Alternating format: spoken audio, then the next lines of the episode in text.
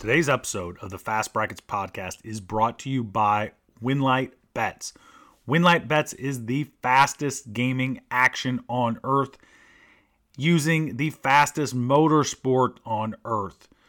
Go to the Winlight Bets Facebook page, like and follow to be up to date on all the latest information around gaming and your favorite sport, drag racing.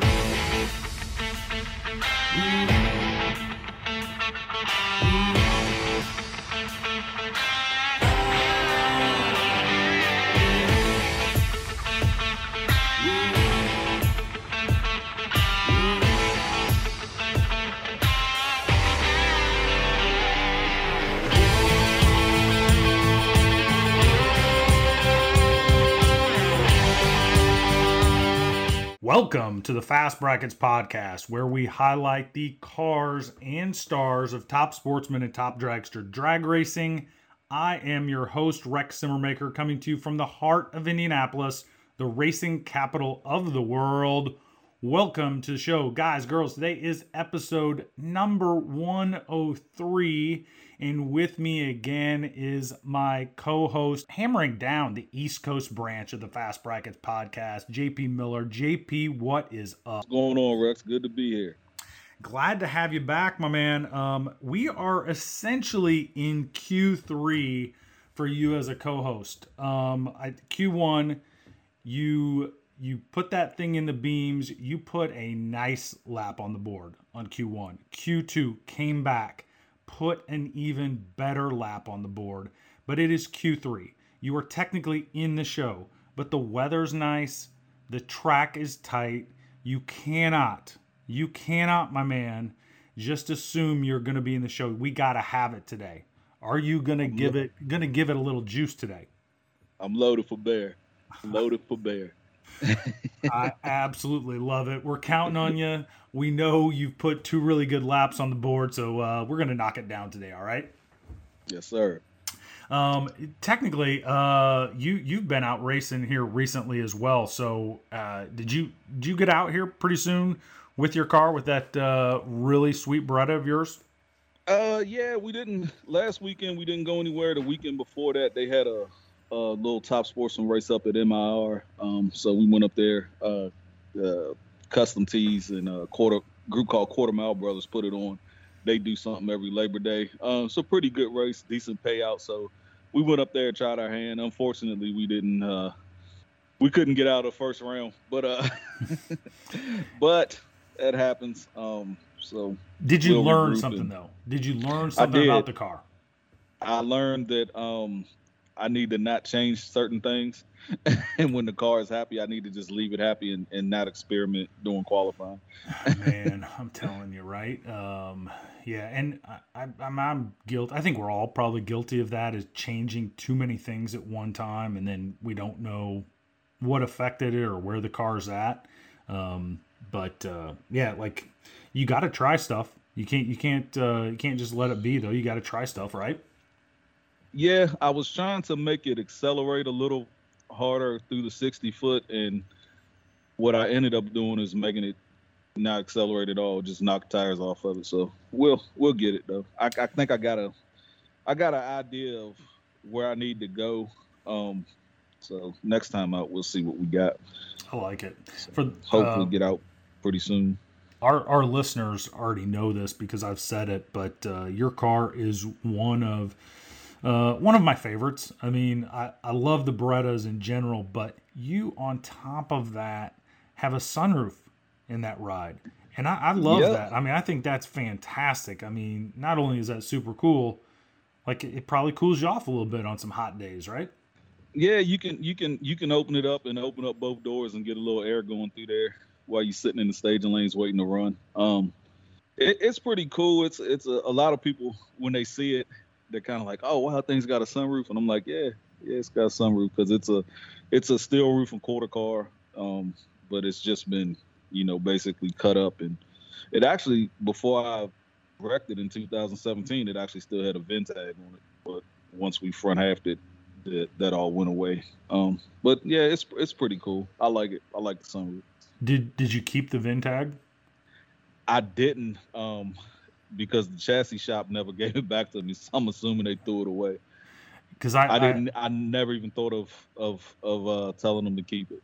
Well, I'll tell you at the U.S. Nationals this week, I ran into Andy Camp um, out of Terre Haute, Indiana. Andy and Kyle raced that. Uh, it's a '92 Trans Am, and he's actually got a VIN tag on there. Now that's a, if I remember right, that's a Haas car, Haas or Bickel car. And I for, I've forgotten at this point, but uh, I mean it's a true chassis car, Ricky Smith's car at one time, but it, it does have a VIN tag on it, which is kind of funny. So that's why I ask.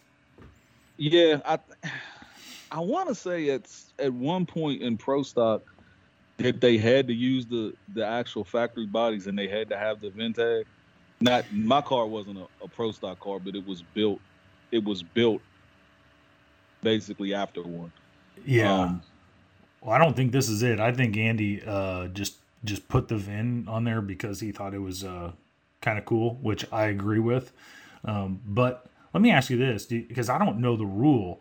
Do you have to have a steel roof and quarters in order to run the sunroof, or can you run a sunroof with a fiberglass or carbon uh, body? I don't. I don't know. Um, because when I bought the car, it had the sunroof in it, so I don't know. I don't know. That's a good question. I mean, I, I don't know if it. I don't know if it's a if that's a if that's a thing or not. I guess if you cut one in the in the roof and as long as it goes through tech, I've never had a problem going through tech. Like they always looking like, is that a sunroof? And I'm like, yeah. They're like, oh, okay. And then and then they check the car. So right. That's a that's a good question though. It'd be be interesting to find out. Well, I mean, if it goes upside down, it's going to the cage anyway, so I'm not sure if it matters one way or the other. But uh, right. I, but I don't know if it stops you from getting inserted to one way or the other. Um, well, things we will find out on the Fast Brackets podcast is what we'll do. We'll figure that out and get back with you guys next week. And if somebody knows, then holler at us so we so we know that uh, tech information. But uh, JP, we've got a great one today. We've got a great one for our guests. We've uh, we're gonna recap the U.S. Nationals, the 68th running of the U.S. Nationals it was phenomenal. I mean, all week was good. We have the two winners of the top sportsman and top dragster, Vince Hoda on the top sportsman side, and then your two time U.S. Nationals top dragster winner, Rusty Baxter, is going to come on and talk us through what is just a, a long week. Now, I'm going to tell you, I don't live very far from the track, probably a mile and a half. I mean, I ride the golf cart over there, but I was there from Tuesday through Monday. It's a long week for somebody who's not racing. These guys who are racing, living out of their, you know, toters and things like that. Boy, it is a um, it's a long week, and to get it done is, I mean, really something to be proud of. And so those two guys are going to come on and talk us through their week that was, and I cannot wait to have them on. Um, so guys, girls, get to doing whatever it is that you do while you listen to the show. Make your commute, clean the shop, work on the old heap, but metaphorically speaking, get your helmet on, get strapped in, because here we go. All right, let's make them pass. Let's get them hot. Let's put this thing in the water box. And JP, we got to follow up on a conversation we had last episode, which was the IHRA shakedown. And man, that thing has has turned a little bit since the last time we talked, has it not? Uh yeah, it looks like um we know it's confirmed Larry Jeffers bought IHRA. Uh and now it looks like um I guess this other this other group is coming in and uh, it looks like a lot of tracks are signing on with with the with the other group with the WDRA. So I guess it'll it'll be interesting to see how this plays out in the coming months, um, and see you know who's going to run what classes and you know all of that stuff. So I I I, I guess everybody just needs to grab some popcorn and sit back and watch until we figure all of this out.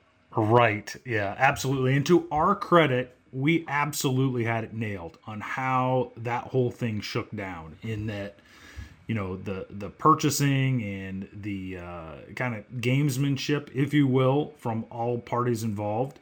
And then so we had that right which is good for us. I don't think what anybody had in their um, crawl was that there would be the WDRA, the World Drag Racing Alliance, which is started. And and that you know the main guys involved with that Don Scott, Scott Gardner, Royce Miller, Carl Blanton. I mean those are guys that you know very well respected, um, but the WDRA wasn't a thing two weeks ago. So you no. know that that's uh, that's what's interesting, and I, I think it makes sense to a lot of tracks on a lot of uh, a lot of levels. Um, you know, obviously, the, first of all, it's an interesting thing. Uh, it's an alliance and not an association. And so, really, I mean, if you're thinking about as a track operator, and I, it was very glaring to me because in the January of this year, I went to what was called the Drag Strip Operators uh, Meeting and Expo, and that was just a, you know, essentially an expo for all of drag strip operators. And what was very clear to me was all these guys were doing the same thing and they needed they they were I mean really begging for help with purchasing power.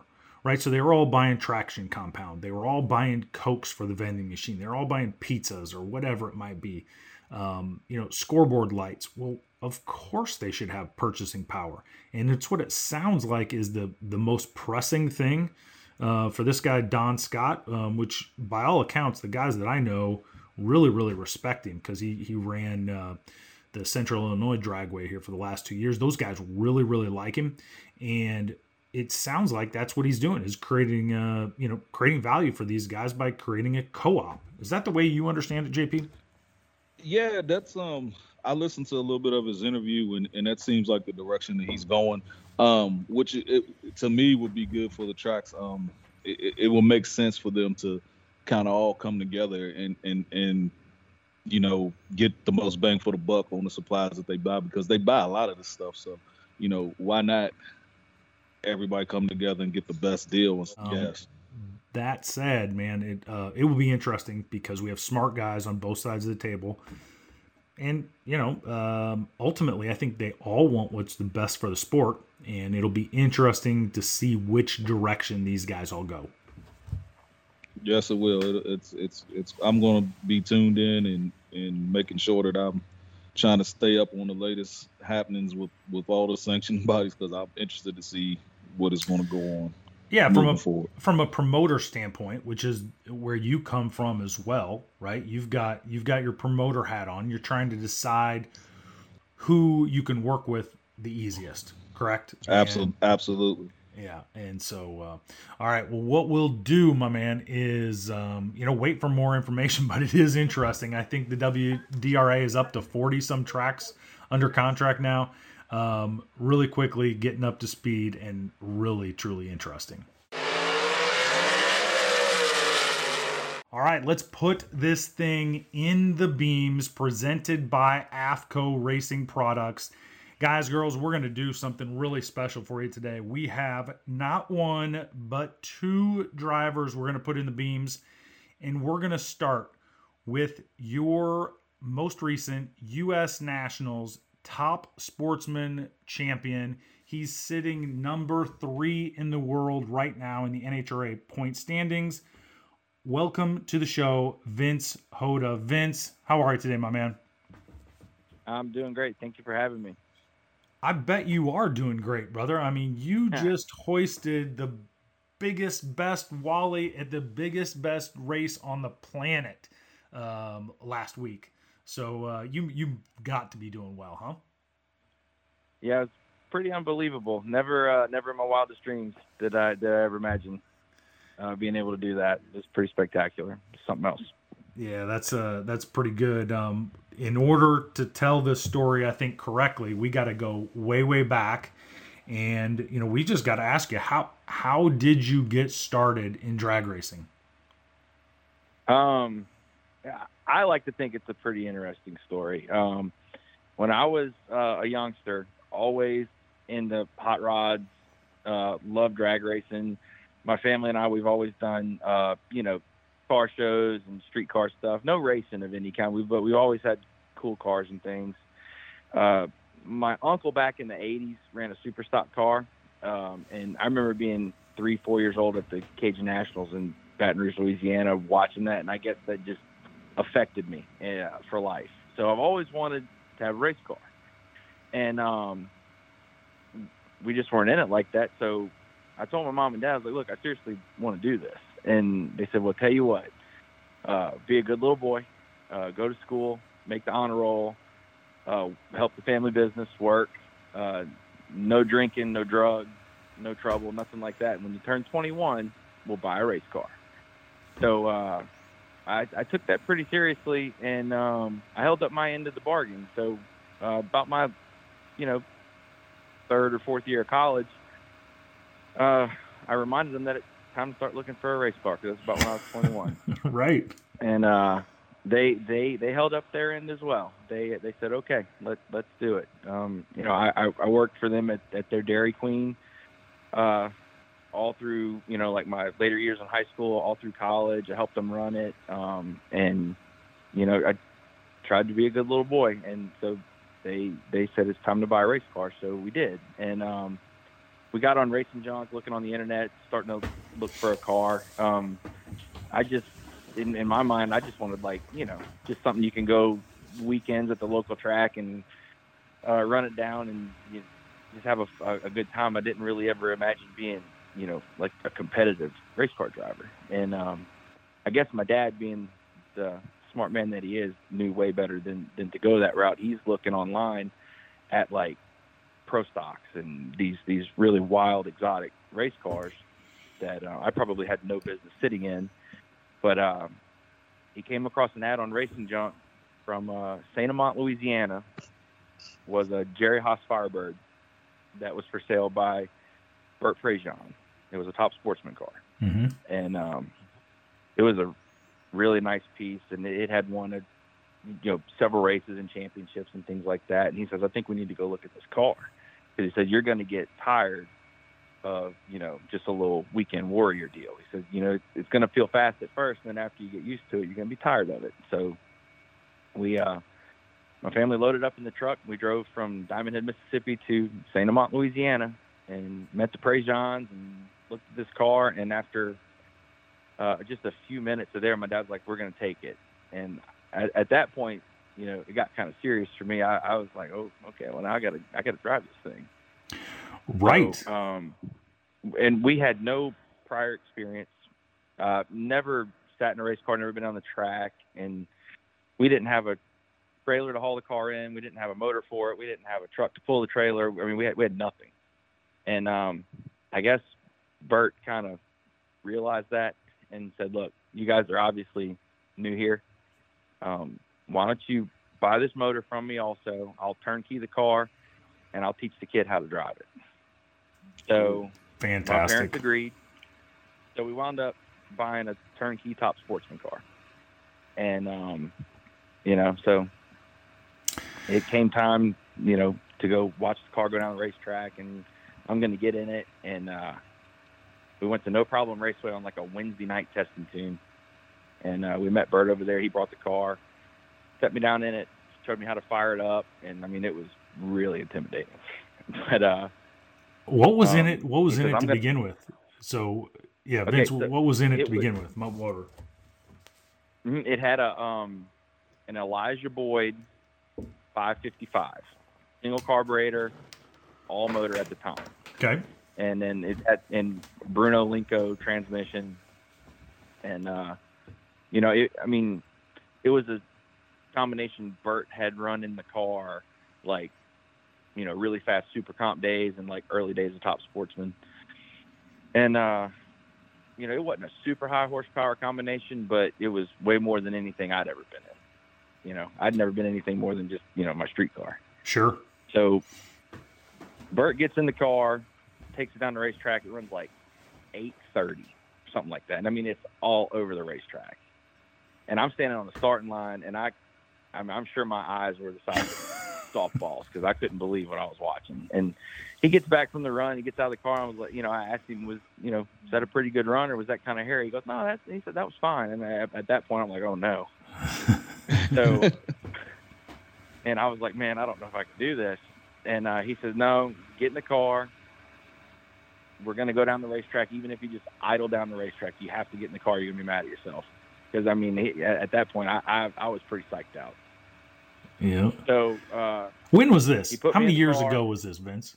Oh, this is this is like I don't know, uh, like September of 2006, Okay. All right. and so and I, so I, yeah, I'm like a senior in college at this point, and uh, so he makes me get in the car, and we drive it up to the starting line, and uh, I just kind of like blip the throttle one time through the water box just to kind of spin the tires over, and because I'd never done a burnout before, and uh, rolled up to the stage beams and like literally just all but let the thing idle down the racetrack. I mean, just like barely touched the gas.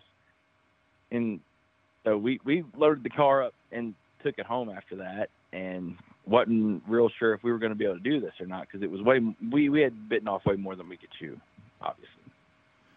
So um, Bert said, you know what, we need to rent the track and you need to learn how to drive this thing. So uh, a couple weeks later, we we rented No Problem Raceway, and uh, this is like I don't. It, it was really hot. I remember it being extremely hot. Track was like 140 degrees, something crazy like that, and uh, we went out there and I got in it and did the big burnout for the first time and staged the car up and when the tree come down I matted it, let go of the button and I could not get my foot off the accelerator fast enough. It just like it horrified me. Like, what in the world have I gotten myself into? And uh I, we, we stayed there that whole day and I don't ever think I made it all the way to the 60 foot under power. I mean like it was just way more than what I could deal with or what I thought I could deal with. And um so but once we kind of figured it out, you know, what we're doing, you know, we know how to start the car and do the burnout and stage it and launch it and all this stuff. So we loaded it up, brought it home, and every single week from then on for like six or eight weeks, we went to Gulfport Dragway every Wednesday night and just tried to, you know, cultivate seat time. Just get in it, do the burnout, and every week I would get it a little bit further down the track. And um, the the first night I made my first full pull, um, there was an, another young kid there, and he was like in a dragster or something, and uh, everybody was making over, you know, how fast the dragster was, and he was just learning too. So uh, I guess I uh, was able to psych myself up enough to, to, to make a full pull. And my my first full lap down the quarter was like an 850 at 150 miles an hour, something like that. You weren't letting that dragster have the fast pass of the night, were Yeah, you? no, absolutely not. I definitely I outran him and everything. Yeah, I, I mean, I had to get up for that. So I um, like it. it's all about the competition, you know. Even to this day, that's how I live Sweet. for it. So Absolutely. that that that's how we got into this thing. And um, you know, a- after that, we started uh, just doing little bracket races here and there, just to just to get seat time and, and learn about this stuff. Uh, Bert Prejean really took us under his wing, and uh, he says, "Well, now you need to get your your NHRA license." And uh, we did that that that very same year. You know, maybe like in November of 06, I got my NHRA license, and um, he says, "Well, now you can you can come run Top Sportsman." And he told my mom and dad, "Y'all are gonna have to buy a motorhome and a big trailer." And we, just, we had no we had no idea what we were getting into, and uh, you know, obviously we uh, we went to our first race. I remember it was at No Problem Raceway uh, for the NHRA division, or it might have been the Sport Nationals back then. And um, man, it, it was it was wild, and we were just doing it with the pickup truck and little trailer, and uh, we found out really quick that you actually do need a motorhome and a big trailer and all these things. So the very next race we went to was at Memphis, and we had a motorhome, and we were at least pretending like we knew what we were doing. yeah. Well, no, no, it's it's the um, it's what you have to have all the stuff right so that you can compete at that level because it is no messing around.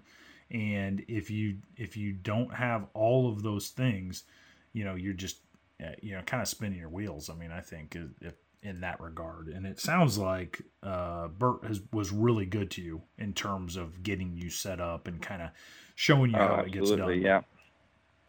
Yeah, well, we, we would we, we would have just still been in the pickup truck with the little trailer going up and down the racetrack. You know, had no idea what was going on if it wasn't for for, for his help. He he was he was pivotal in, in, in our learning curve. Yeah, well, uh, much respect to him, but I, I, think if we if we uh, go down that path too much farther, then we're going to have to uh, hear what Cole has to say about it, and maybe Darian Bosch as well. so I think I think for everyone's sake, we better change gears here a little bit. Yeah, I'm, I'm surprised they've not uh, hacked our uh, conference call here and chimed in yet, because I'm sure they got they got plenty to say. uh, I am absolutely sure of it. But uh, no, you you've got a good group of guys to race with down there, and uh, certainly, uh, you know, uh, it, you know that's the beauty of this sport as well. Is guys that are competing with you are happy to lend a hand to help you help you get it done. You know, we talked about it earlier. Um, yeah. You know, in, with the associations and stuff, but I mean, you know there is this group that is trying to help you get better um, i'm curious though you're not still racing that uh, you know what you raced um, 15 years ago. So when did you make right. the move to this car? And tell us about the car that uh, that you won it with. Okay, so the the we had an incident with the Jerry Haas Firebird in 2011. Uh, right after my wife and I got married, um, uh, our local track here, Gulfport Dragway, was having a, an event, and they wanted to have like a like a heads up pro mod esque exhibition for this mm-hmm. big bracket race. And uh, Bobby called me and said, "Hey, do you want to come do it? I'll pay X amount of dollars." Just he's like, "I don't even care if you get down the track or not. Just come put on a show, do big burnouts." And it was um, it was myself and um, Delaney Weaver from Marrero, Louisiana. He had a top sportsman Mustang at the time, and we were going to do like this Chevy, even though Mama's Firebird is like Chevy versus Ford match race. Mm-hmm. And uh, we couldn't get down the track you know, it wasn't really prepped for what we were trying to do with it. So, um, on about the third run, uh, I had a, a steering failure, and the car just went across the track, got in the wall, flipped over, and it was a mess. So, um, yeah, it was a tragic, tragic end to the Firebird. I got all beat up, had to have surgery on my knee and all kind of stuff. It was, it was, it was terrible actually. And um, so we had a little downtime in uh, in 2011. Obviously, that was at the end of the year. It was in like October, and uh, but I mean, I remember being laid up in bed, all black and blue, bruised, couldn't walk, and I was on Racing Junk looking for another car already, and um, I stumbled upon an ad that Lee Adkins had posted for his McCamus 68 Camaro for sale Mm. And I couldn't believe that that car was for sale because that, that car was like, you know, I mean, I knew the car. Yep. And uh, it was originally built for Greg Hines in Alabama. He raced it in Top Sportsman, so I had seen the car race with us a couple of times. And then Lee Adkins acquired it, and he ran it in Pro Mod and a little bit of Pro Nitrous here and there, like ADRL days. and um, I, uh, I called my dad. I was like, Dad, Lee's, Lee's got that black car for sale. He says, call him up. So we called him and uh, we you know didn't really even negotiate. He had an asking price and it was it was within what my mom and dad were willing to spend, I guess. So um, I said I, I asked Lee if it was okay. Can we come look at the car? He lives in Linden, Tennessee, so it was it was a hike for us, you know. And uh, he said, "Yeah, come look at it." And I said, "Well, look, is it okay if I go ahead and bring my trailer?" and he said, "Yeah." So, so we went up there and checked it out, and I mean, it was everything uh, that I, you know, remembered remembered it as. It, it, it was an awesome, awesome piece, and it was only a couple years old at, at that point. This is in like, this is in 2012, I guess, and um, you know, the car was an 08 model, so it was only four years old, so it was still like just amazing. And um, we we loaded it up and brought it home and started putting it together, and uh, we uh, we took it out you know, a couple of times just to go test it, you know, because it, it, you know, it was kind of, you know, new car stuff, new car blues, I guess. You know, everybody kind of goes through and you get a new piece. And uh, Lee Adkins met us at a couple of ADRL races, and we tried to run it Top Sportsman. And uh, you know, there was there was there was another learning curve with, with the new car. Um, and but, so, uh, you know, did you buy it turnkey? Then? It. Did you buy it turnkey, no, or did you have? Um, no, we um, we we kept the drivetrain out of the Firebird because uh, it fortunately wasn't damaged. Okay. And uh, so we same same motor went in the new cars. It was uh, a Sunset Racecraft 706 nitrous motor, um, and, and the Bruno Bruno Lenco that we had had in the Firebird. Um, we only kept that 555 uh, Elijah Boyd motor for one season. Uh, we we raced in 2007 Firebird with a little motor, and then uh, we called Tracy Dennis and had him build us a, a 706 for the next year, and uh, once again bit off more than we could chew, but it was fun, none, fun nonetheless. So is that you still run the 706 in it? I mean, is that the same? No, no, actually no. We um we retired the 706 last year. Um, we we uh 706 got a lot of runs on it. I mean, we've we've always had it freshened by Sunset, and um, but you know, I mean, it, it's from 2008, and it's still got the original crankshaft in it, and things like that. So, came time to, that we were going to need to start, you know, doing some major work on it, upgrading it, I guess. So, we kind of started putting feelers out for for a new bullet, and um, I came across an ad on Facebook Marketplace, believe it or not, for a uh, a Reher-Morrison 855 in New York, and it was a it was a pretty good deal showed it to dad, and we kind of always wanted one of these big motors. So uh, we bought that, and um, once again, bit off more than we could chew. but um, so had a, had a lot of help from from a lot of good people getting it together. Um, when when we decided we wanted to buy this big motor, uh, I called a buddy of mine. Uh, you might know you might know him. His name's Jeffrey Barker. And I said, look, uh, we want to get this big motor, but you, you got to help me if I get it because I don't I don't know what I'm doing with it. And he, he agreed. So we bought this five three. It actually wound up being an 872 uh, Okay. with four systems on it that was being run in Pro Mod up up north from uh, from Matt Deach. Actually had it in his in his Pro his Northeast Outlaw Pro Mod Camaro Mhm. and uh, it had been really fast, you know. And uh, we we we kind of are of the mindset that you know if we um, you know kind of overbuy and then you know kind of underuse, it, it Yeah. should live. Is, Yeah. is, Yeah. kind of how we think.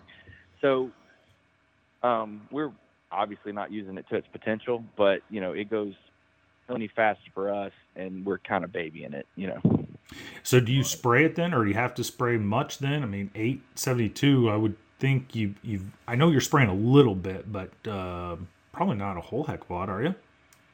Yeah, no, we're just we're spraying one system on it for our for our race tune up, you know, for bracket racing, and then uh, we kind of lately um, been experimenting with with giving it a little bit more during qualifying just to get qualifying position. It's and, and it, it's just fun. Yeah. turn it up a little bit.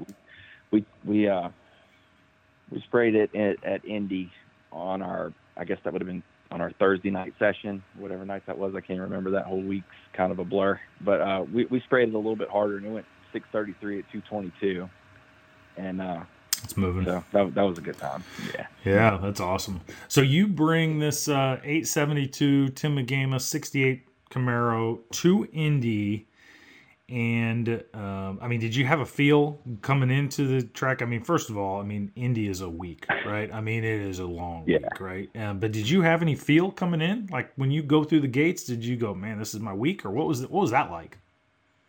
Uh, I mean, not really. Um, 'cause ju- just because of the competition, I knew was going to be there. I mean, you you pull into the staging lanes, and everybody's got, you know, single digit and two digit numbers on their windows. I mean, everybody's you know top ten and division champions and finished second in division. So I mean, I didn't really go into it like that. I really went up there just to run the Jegs All Stars. I was really excited about the All Stars.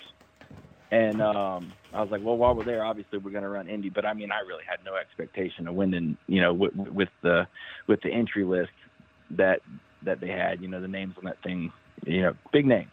Yeah, So uh, we roll in the gate, and I mean, as soon as you pull in that place, I mean, it's like it's like nothing else that I've ever been to. You know, I mean, it got this big sign hanging up says, you know, "Welcome to the Big Go," and you just get goosebumps. And uh, so, I mean, it was it was really exciting, but no, I really I really had no idea that that I could even that that I was going to be the one to, to to win the thing. It was uh, it was it was pretty wild, total surprise. Well, you had a little bit of early, early issue, right? I mean, you had a little backfire or something, Yeah. had to, and then patch, but then that was in qualifying. Is that right? That was actually in the first round of the All Stars. Oh, okay. Qualifying qualifying went really well. The car ran exactly what it was supposed to run. Um, you know, all systems go, no problems. And then we go up there for the first round of the All Stars, do the burnout, everything's fine. Back it up. I go to clean the motor out, and it just backfires the intake off of it. Mm. And um, I I've never had that problem ever before. Never experienced anything like it. I mean, it was it was pretty wild. So obviously we you know couldn't refire it. We got pushed off, and we towed it back to the trailer and started taking it apart to see, you know, what was damaged. I called my my now engine builder, Sandy Wilkins, and uh, he uh, answered the phone in the first ring. I don't know if he saw what happened or not, but he answers the phone immediately, and we start going over what to look for. You know, where where do I start here? And uh, Mhm. we went through we went through every little thing, and we found we found no problems.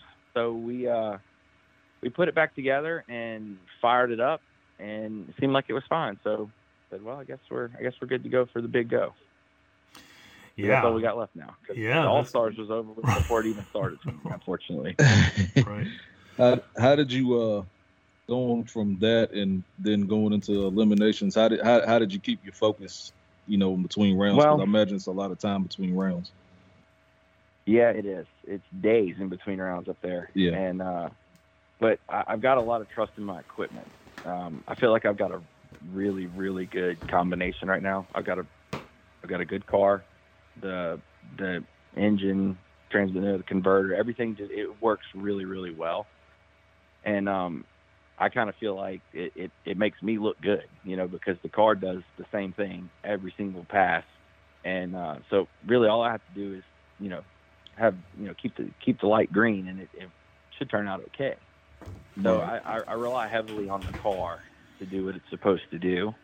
So uh, you know, really really didn't have a plan other than that. Just you know, try to make sure we we've been over every little every little issue and make sure we don't have any problems going into the next round and try to keep the light green. Hopefully the car will continue to do what it's been doing. Okay. Yeah, so um, a lot of people saw the final round that was posted on Facebook. Um, walk us through the the final. I mean, like, what were you thinking? Like when you finally, you know, stage it up to win the U.S. Nationals, uh, you know, and then what was the plan of attack, and and how'd you go about that? Well, I try to approach every round the same, uh, whether it's the final at the U.S. Nationals or it's the first round at you know just a divisional back home. Uh, I, I I work really hard on focusing all of my uh, energy on on the same thing every single time. So I try to I try to tell myself it's just another round, you know, but um, th- that's difficult at at Indy because I mean it's it's such a big it's such a big deal, I guess. You know, I mean they're such a big operation, and you know you can just feel the electricity in the air. It it doesn't feel the same, but um, that was my game plan was just to approach it like I approach every round, and really don't worry about who's in the other lane or what round we're in. Just go up here and do the same thing that we did last time. And uh, so it was. Um, so we get up there, and I'm racing a, a buddy of mine, Craig Lyles. Um, he's another Division Four guy, and uh, last time I raced him, he spanked me. So um, I felt like I owed him one.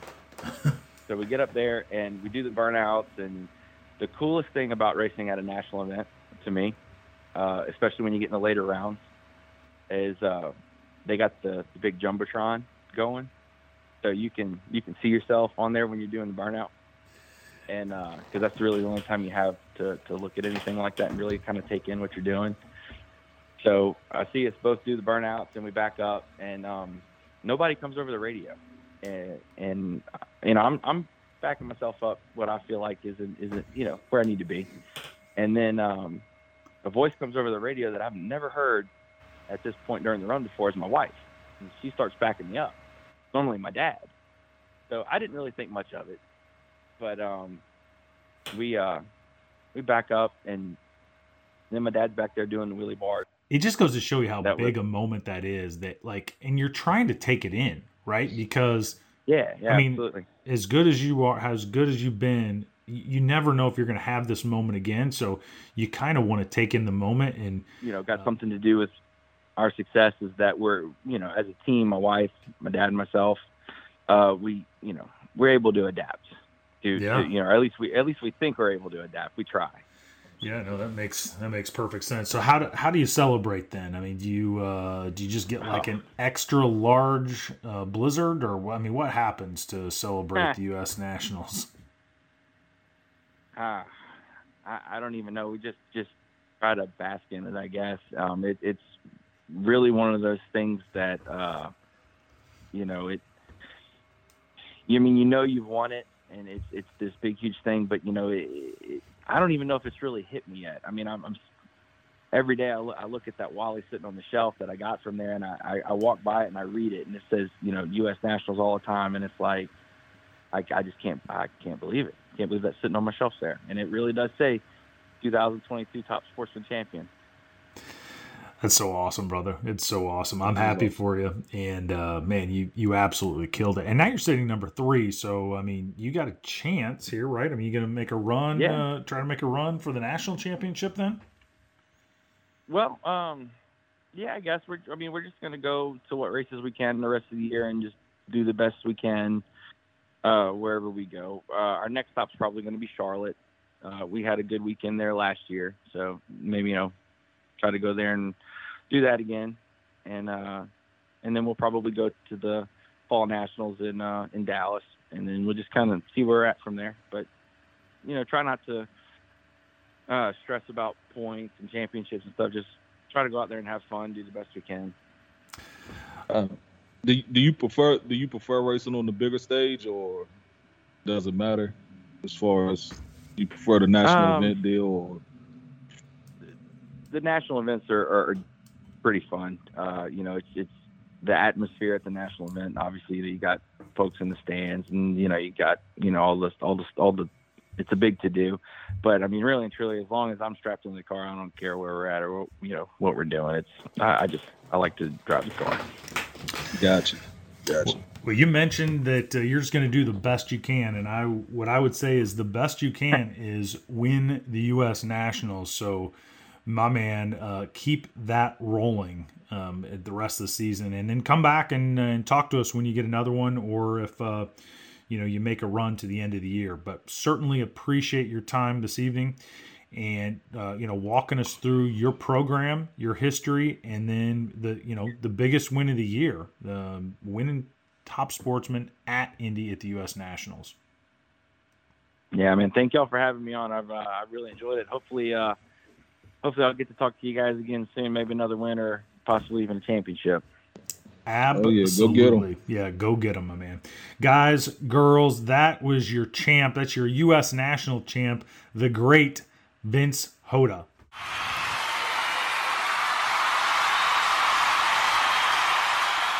All right, for the second half, the other lane of In the Beams, guys, girls, uh, could not be happier to have this repeat guest on.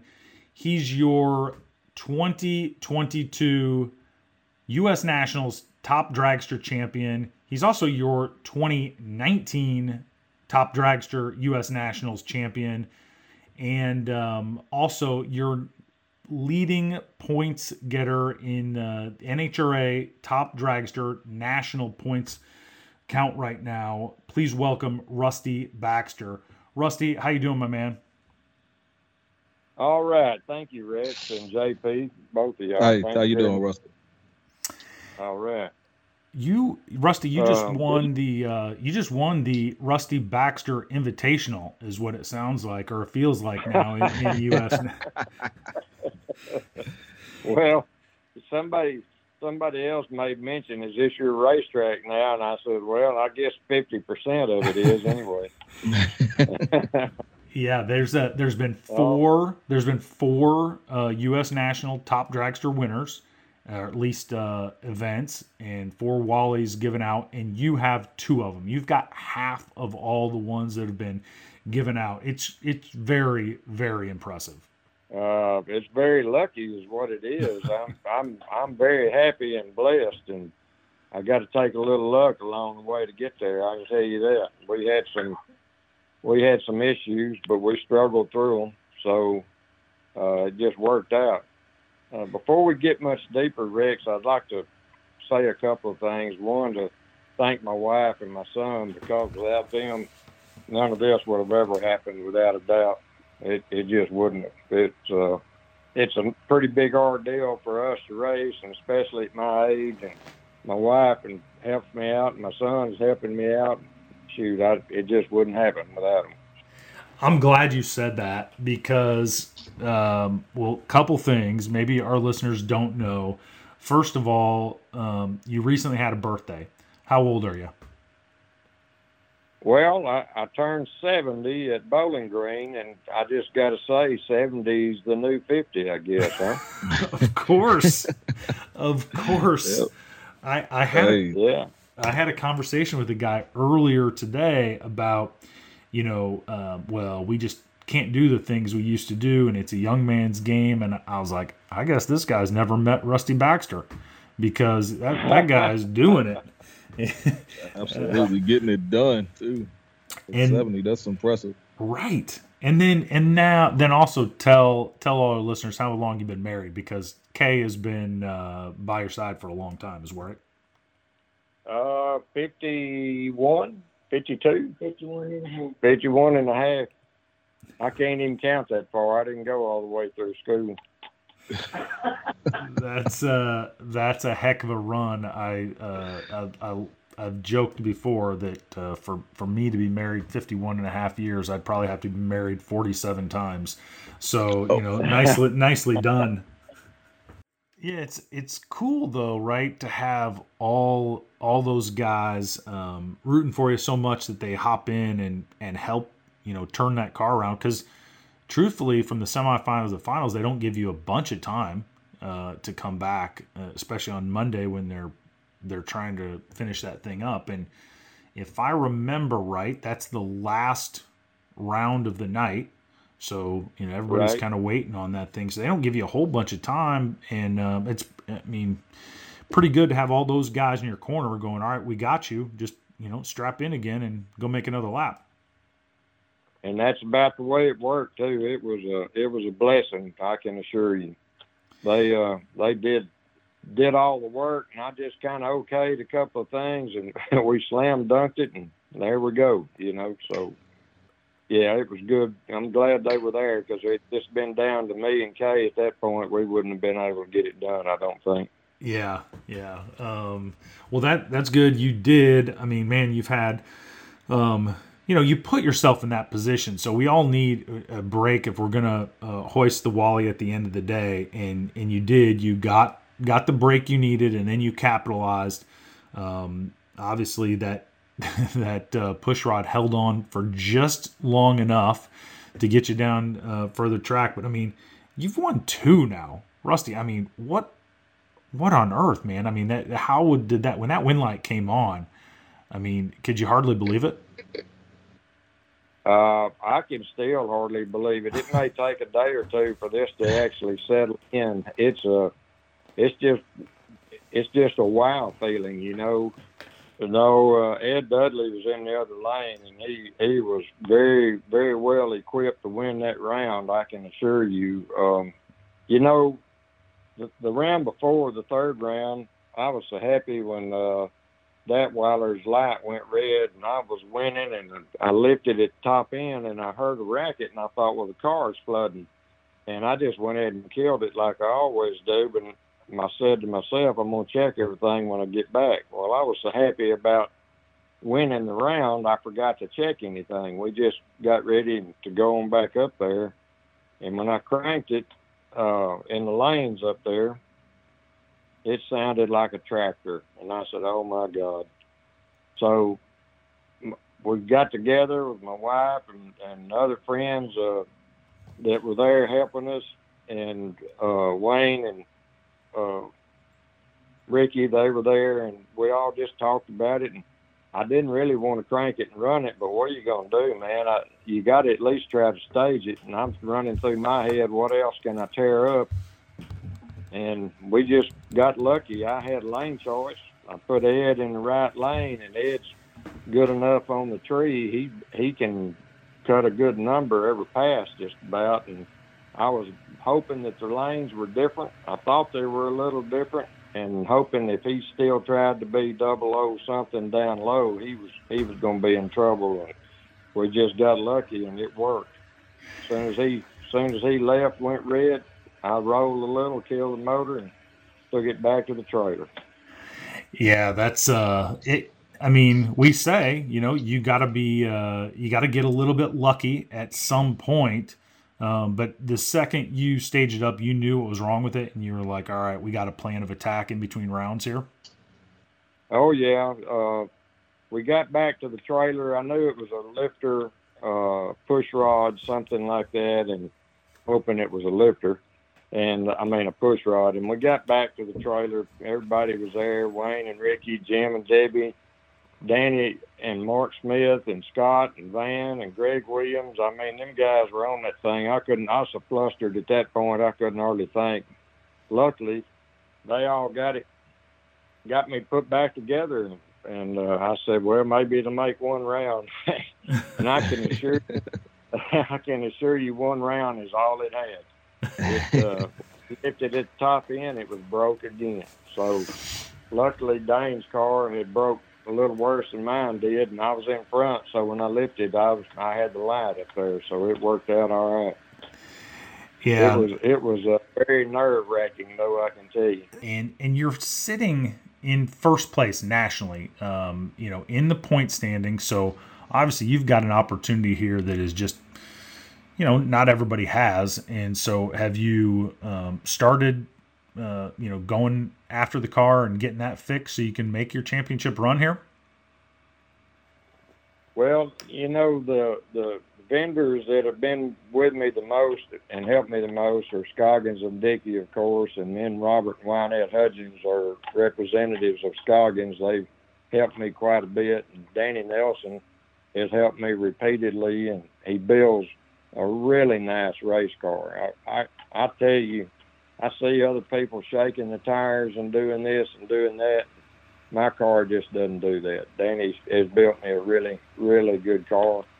And I know uh, maybe at eight cars, he had like five of the eight, I think, in, in that was left in there. So right. Yeah. That's that's proof right there of what what he's able to do. So, yeah, they it's been uh, it's been a blessing and had a lot of help for sure. And uh, the, motor, the like I said, the, they Scoggins and Dickey's built me a good motor. I haven't had any issues to speak of, and this push rod issue was something on my part. It's like I said, you get lax on maintenance, and that's when things bite you, and that's what happened to me. Well, you had a, you, you know, I mean, it's it's hard to do a lot of maintenance out on the road, but um, but yeah, I mean, you got through it, so now you you know got things. You, um, as soon as those tracking numbers come and um, you know get that, you'll have it uh, ready for the kind of the final push. Um, one question I think I do have for you is what what part of your program uh, does Wayne Landry help you with, other than bring the ice cold fireball for you when you get in the winter circle? well.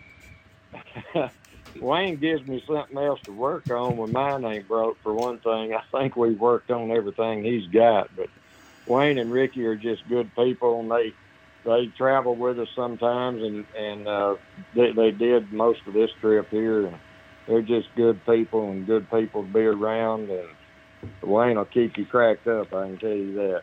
Uh, but he helps me. He was part of the people that were helping put the car back together after the round. Like I said, him and uh, Jim, uh, Danny Nelson, Mark Smith, Scott, Scott Spies, uh, Van Williams, uh, Greg Williams.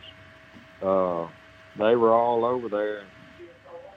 Jim Thorpe, yep, and uh, Wayne was one of them. You know, he was right in the middle of all that, and he said, "Do you need parts off my car?" And I said, "Well, we might." So he went and started robbing parts right there. So that's the kind of guy he is, you know. Yeah, man, it's it's wild. Those are the type of people involved with this that are just it makes it it makes it worth it, right? I mean, uh, and obviously it's worth it for you because you know at the end you're you got in the winner circle. But even if you hadn't, you know, have those guys on your side, I mean, that, there's some uh, there's some there's some value in that as well.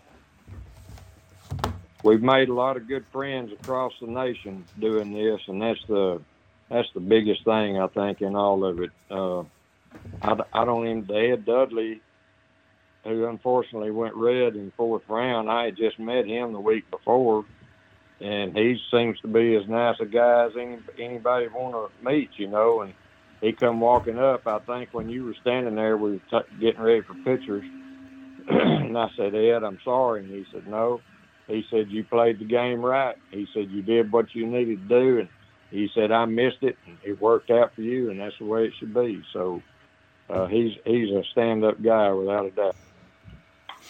Well, that's uh, that's great. Um, really appreciate you coming back on because I know uh, you've got a lot to do, um, you know, with the car and and you know just in, in getting ready for this kind of championship push. But uh, Rusty, um, congrats again. I mean, man, uh, the two-time U.S. National Top Dragster winner. Uh, I mean, I, it's uh, incredibly impressive, and um, could not be happier for you.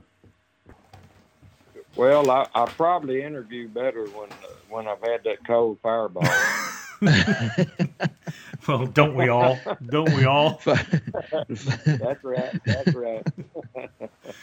uh, Rusty, thanks yeah. so much for coming on and um, and you know uh, keep it rolling, man. Guys, girls, you're you're 2022 um, two-time U.S. national top dragster winner. He is number one in the national points. He's number one in divisional points, and he's number one in the Jegs All Stars points right now. Man, the great Rusty Baxter, if you need him.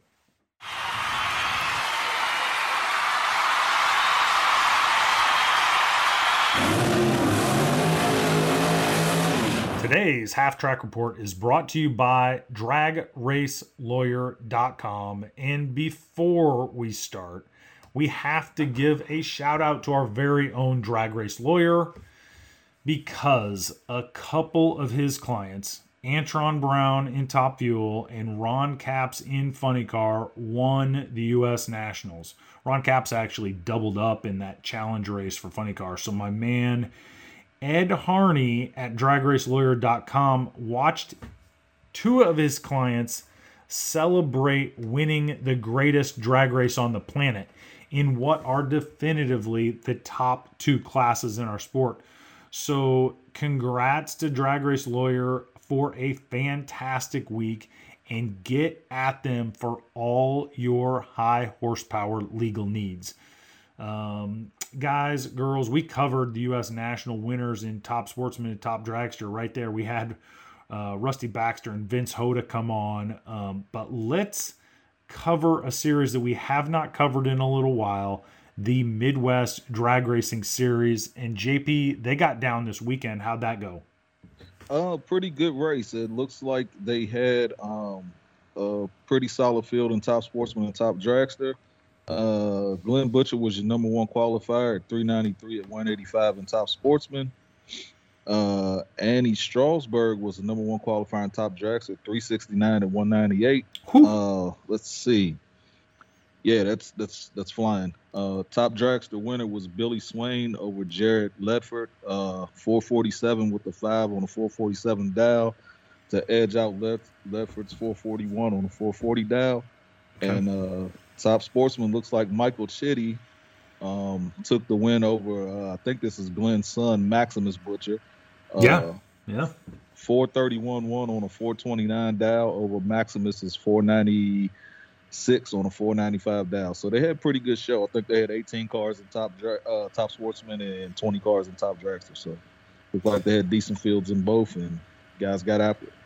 Yeah, that's uh that that's good for them because um, I know they've the that series has has uh, not struggled that's not the right word they're just trying to decide exactly how they want to structure it you know 16 32 car field how they want to do it.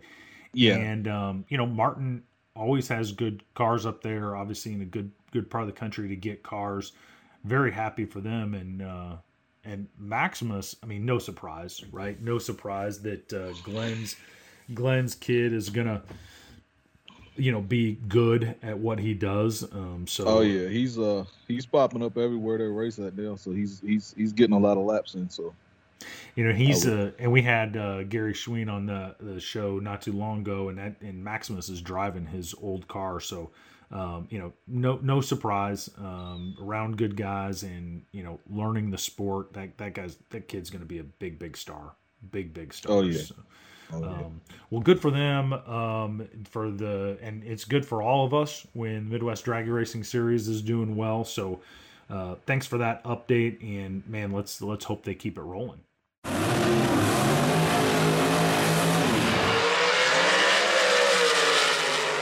Whoa, let's get out of the groove for just one minute and talk about Antron Brown, uh, the winner of the U.S. Nationals Top Fuel Dragster. He wins on Monday. Um, I mean, he's just an all around great dude, but he wins the U.S. Nationals in Top Fuel on Monday and then immediately gets in a plane, flies to Washington, D.C., and testifies to Congress on behalf of the entire motorsports industry. So, those of you that don't know, uh, there is this thing called the RPM Act, and it needs to be passed. It absolutely needs to be passed by Congress, but it is in, ensures that we can modify cars in order to race them on the track.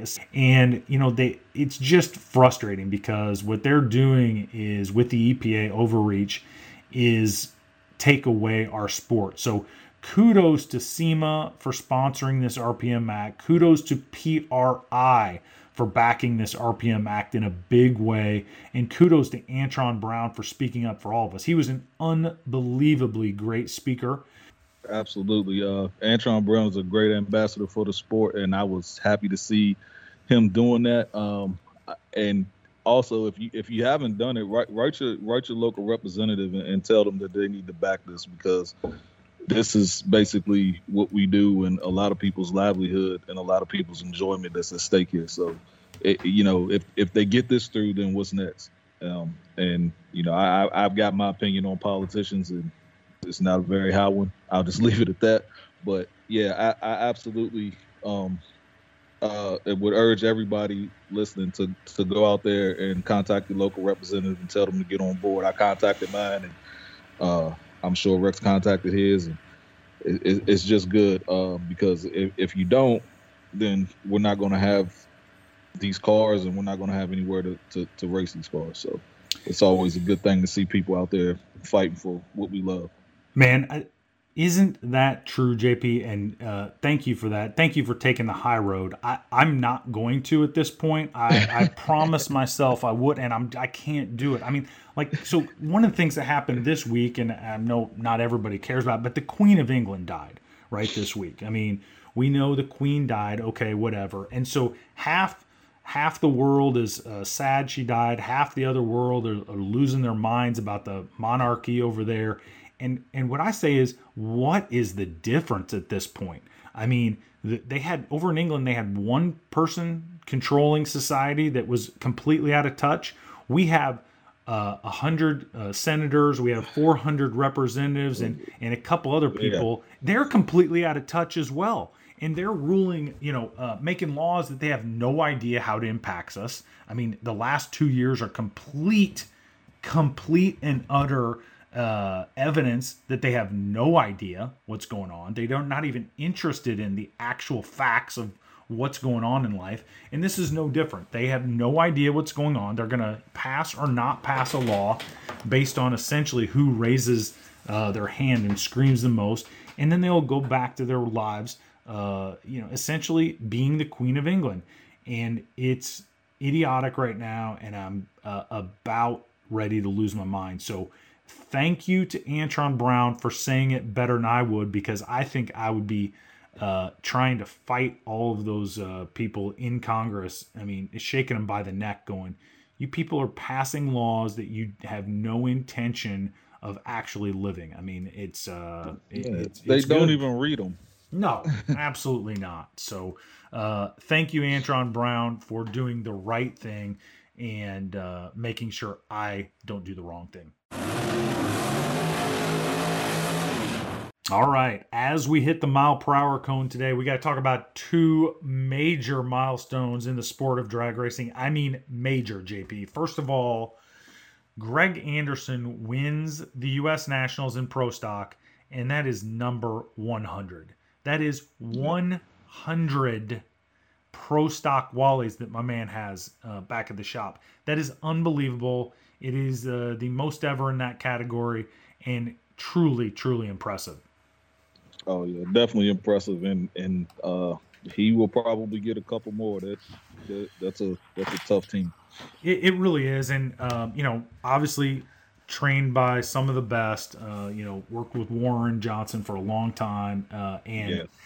and you know, it's just to get it at Indy has to be pretty impressive. And I think for all a lot of our listeners, and you know, I consider the same thing. I mean, pro stock is you know, is uh, kind of the holy grail for a lot of us that run uh, top sportsmen. I mean, we think you know that's kind of the where we would go. So I mean, you have to give that guy credit for uh, getting that done. I, I, would not be surprised if Erica catches him at some point along the path. No, but, uh, I, I, wouldn't. At the rate she's going, yeah, she'll. Right. She will probably. Right, but uh, but a hundred and to get it at Indy, whew, pretty special, huh? Yes, it is. Um, and that's that's impressive, but maybe not even the most impressive thing that happened on a drag strip over the last week or so. Um, JP, you I think you follow the motorcycle stuff a little bit closer than I do, but this is ridiculous. This is absolutely insane. This person should be locked up. They should never be allowed in public. Um, is this guy Eric Teboul? Do, do you know anything about him?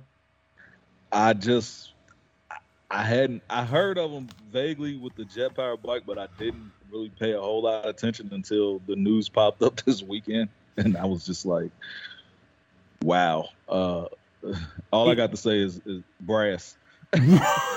right. So, so for our listeners, Eric Teboul, he goes on a motorcycle. He he straps a jet pack on that thing on his motorcycle. He goes 497.6 in the quarter mile at 290.5 miles an hour.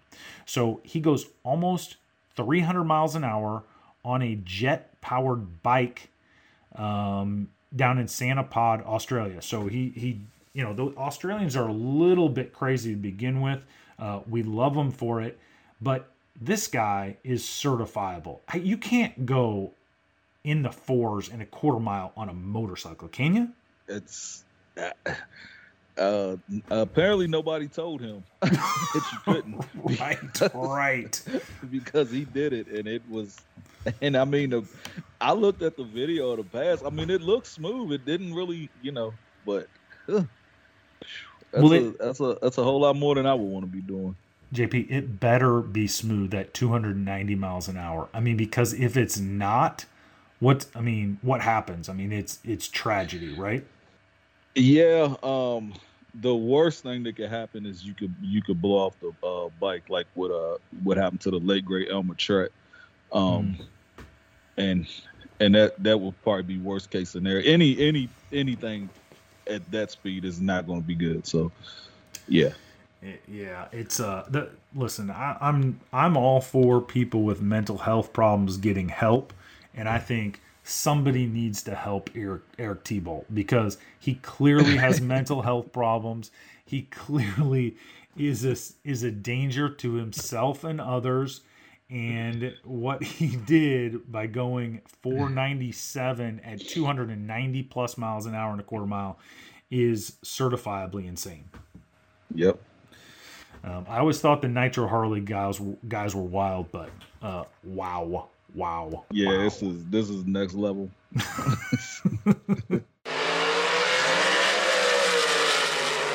All right, let's bring this thing back in. Let's take a peek in the other lane. Let's do it, JP. Let's take the stripe. Guys, girls, that is the show. It is time to pull the shoots on episode number 103. And there it is. There's there's the sweet, sweet sound and the win light. Oh man, that's so awesome. That is so awesome. Uh, so, JP, we had a great week this week. I mean, did we not? Oh yeah. two great guests. And, um, also, a lot of great, uh, a lot of great stories from around the world of racing, and I guess some from the outside world of racing. right, right. Yeah, it's um, it, it's it's really good. Like uh, Vince Hoda came on, was unbelievable. Rusty Baxter came back on. I mean, you guys know he was on episode 21. He came back on and killed it again. Those two guys were just great and, um, you know, well deserving champions. But, uh, man, yeah. what a, another great episode. And uh, I, I'm, I'm just uh, really fired up right now. I'm really fired up. Oh, yeah. All right. Well, guys, girls, you know, uh, if you have comments, questions, or curse words for me, you know the way to get at JP and I. And, you know, JP, that was another good pass. Uh, I think Q3 probably puts you in the show, brother. Nicely done. I appreciate it. I'm, I'm, I'm trying my hardest. I was, I was trying to, trying for the Hail Mary tune up here. ah, I like it.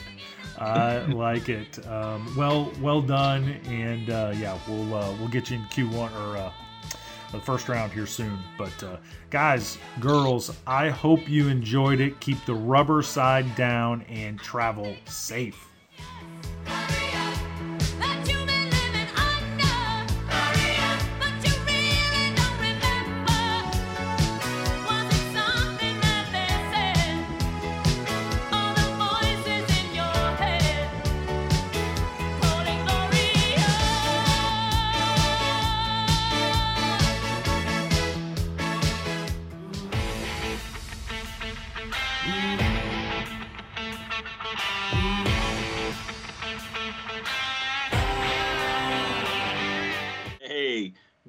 Episode this week, Rex and JP. By the way, JP, what exactly does it mean when you say JP Hail Mary? That's basically the tune that we load in when we're at PDRA and it's Q3 and we're not in yet. right. Throw the kitchen sink at it, right? It, we throw everything at it. It, it, it either gonna come back qualified or burn up. yeah.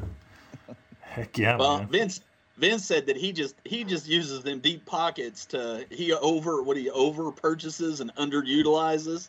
Well, I got to give Vince a lot of credit because he said he he went to work at DQ, you know, uh, to to get into a race car. Like at, when I was that age, when I was in high school, I would have went to work for DQ, but it wouldn't have been for a race car. It would have been it would have been for the other stuff that was running around DQ. You know what I'm saying? I mean, I give I give him a lot of credit. Today's episode of the Fast Brackets podcast is brought to you by Winlight Bets. Winlight Bets is the fastest gaming action on earth using the fastest motorsport on earth.